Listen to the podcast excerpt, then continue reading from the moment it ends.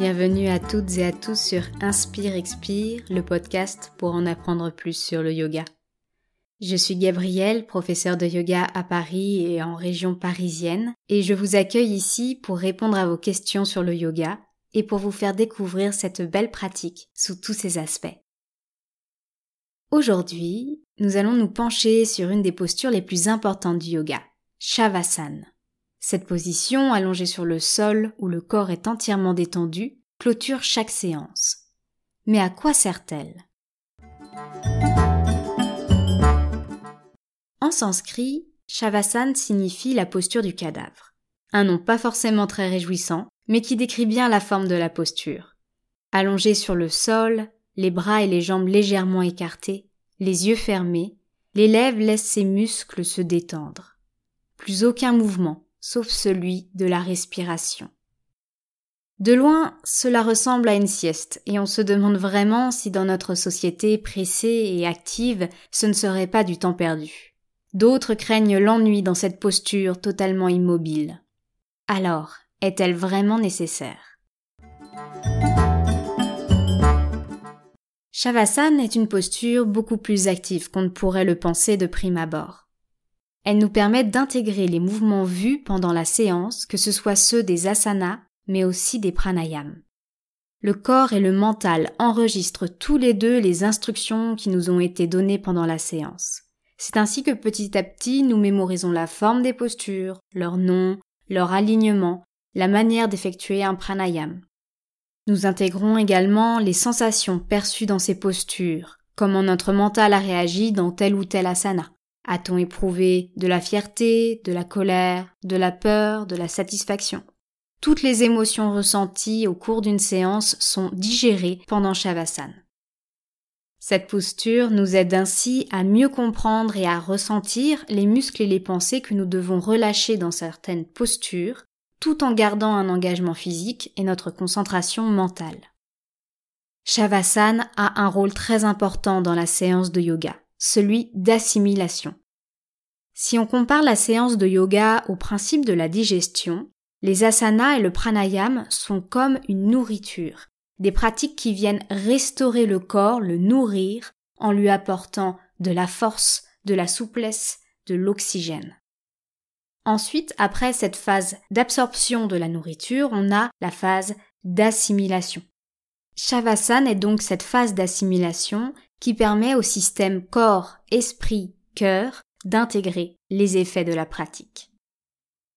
Ainsi, au fil des séances et grâce à cette période d'intégration, nous apprenons de plus en plus à nous connaître sur les plans physiques, mais aussi mental et émotionnel. Le corps va petit à petit plus loin dans les postures.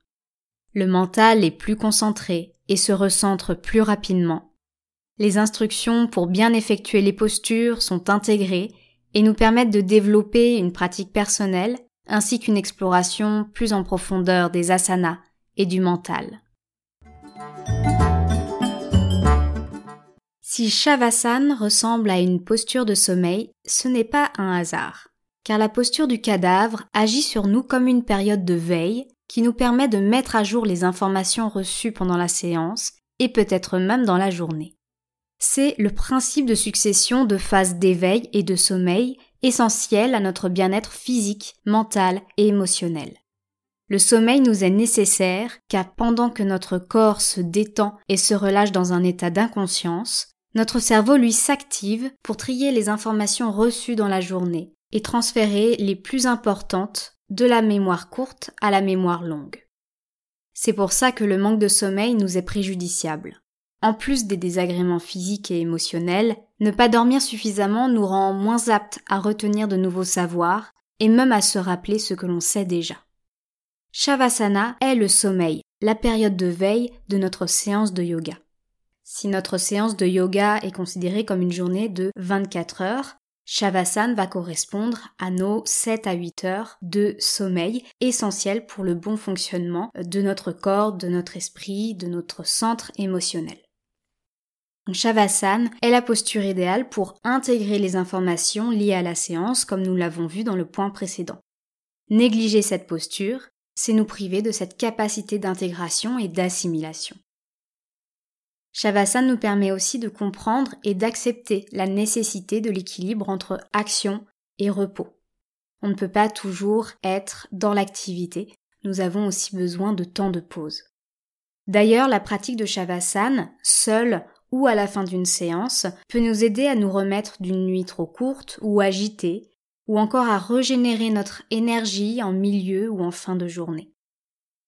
Cette période de veille, de sommeil, est illustrée dans Shavasana par la posture allongée, par l'immobilité du corps, mais aussi celle du mental, puisqu'il va falloir ne pas se laisser embarquer par les pensées qui continuent de tourner dans nos têtes.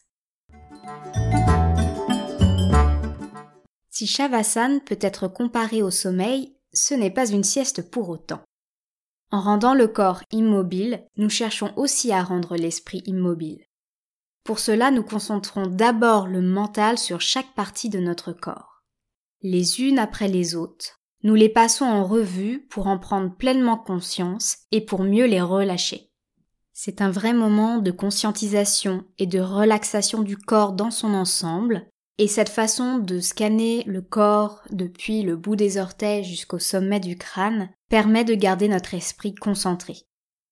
Pour moi, cette importance de la détente du corps au début de Shavasana et de la prise de conscience de l'effet de la gravité qui rend chacun de nos membres un peu plus lourd est comme le phénomène de la décantation.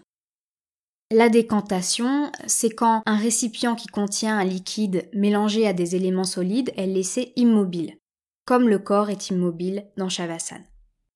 Pendant ce temps de pause, les éléments solides, plus lourds, vont descendre au fond du récipient et le liquide au-dessus va devenir de plus en plus clair. Dans le cas de Shavasana, je vois les membres du corps comme les éléments lourds qui s'ancrent dans le sol, tandis que le mental et les pensées sont comme le liquide clarifié. On peut dire alors que le recentrage mental est facilité par l'absence de mouvement dans le corps. L'immobilité physique nous permet notamment de mieux ressentir la respiration, qui est un point de concentration important pour le mental. Quand nous pratiquons la posture du cadavre, nous ne devons pas lâcher notre mental, ni le laisser se faire happer par les pensées qui se bousculent sans cesse dans notre tête. Shavasana est ainsi comme une introduction à la méditation. Une fois le corps relaxé, nous restons centrés, en laissant les pensées passer dans notre tête, comme les nuages dans le ciel, sans s'y accrocher. Et ce, quel que soit le caractère de ces pensées agréable ou désagréable. Dans cette relaxation finale, nous lâchons prise sur tout ce qui s'est passé durant la séance de yoga et sur tout ce qui se passera après. C'est vraiment et totalement un moment de pause. Il y a donc un relâchement physique et un recentrage de l'esprit dans Shavasana qui est comme une pause dans notre vie.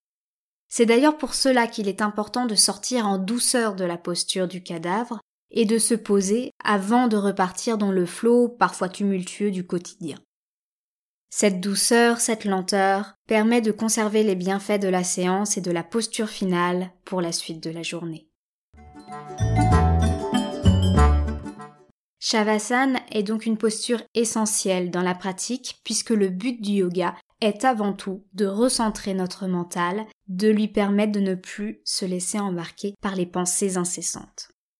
La posture du cadavre nous aide à intégrer les effets de nos actions sur le corps, le mental et le cœur dans le relâchement.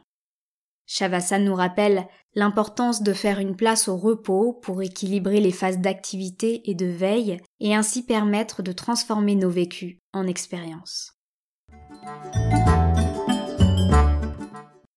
J'espère que cet épisode dédié à Shavasana vous a plu et qu'il vous a éclairé sur l'importance de cette posture dans la pratique du yoga. Si vous l'avez aimé, n'hésitez pas à le partager autour de vous et à vous abonner pour ne rater aucune sortie. Vous pouvez soutenir le podcast et aider d'autres personnes à le découvrir en laissant un commentaire 5 étoiles sur iTunes ou votre plateforme d'écoute habituelle. Vous pouvez venir aussi suivre l'actualité du podcast sur le compte Instagram pincha.yoga, pincha P-I-N-C-H-A. J'ai hâte de vous retrouver sur Instagram et bien sûr au prochain épisode. D'ici là, prenez soin de vous. À bientôt!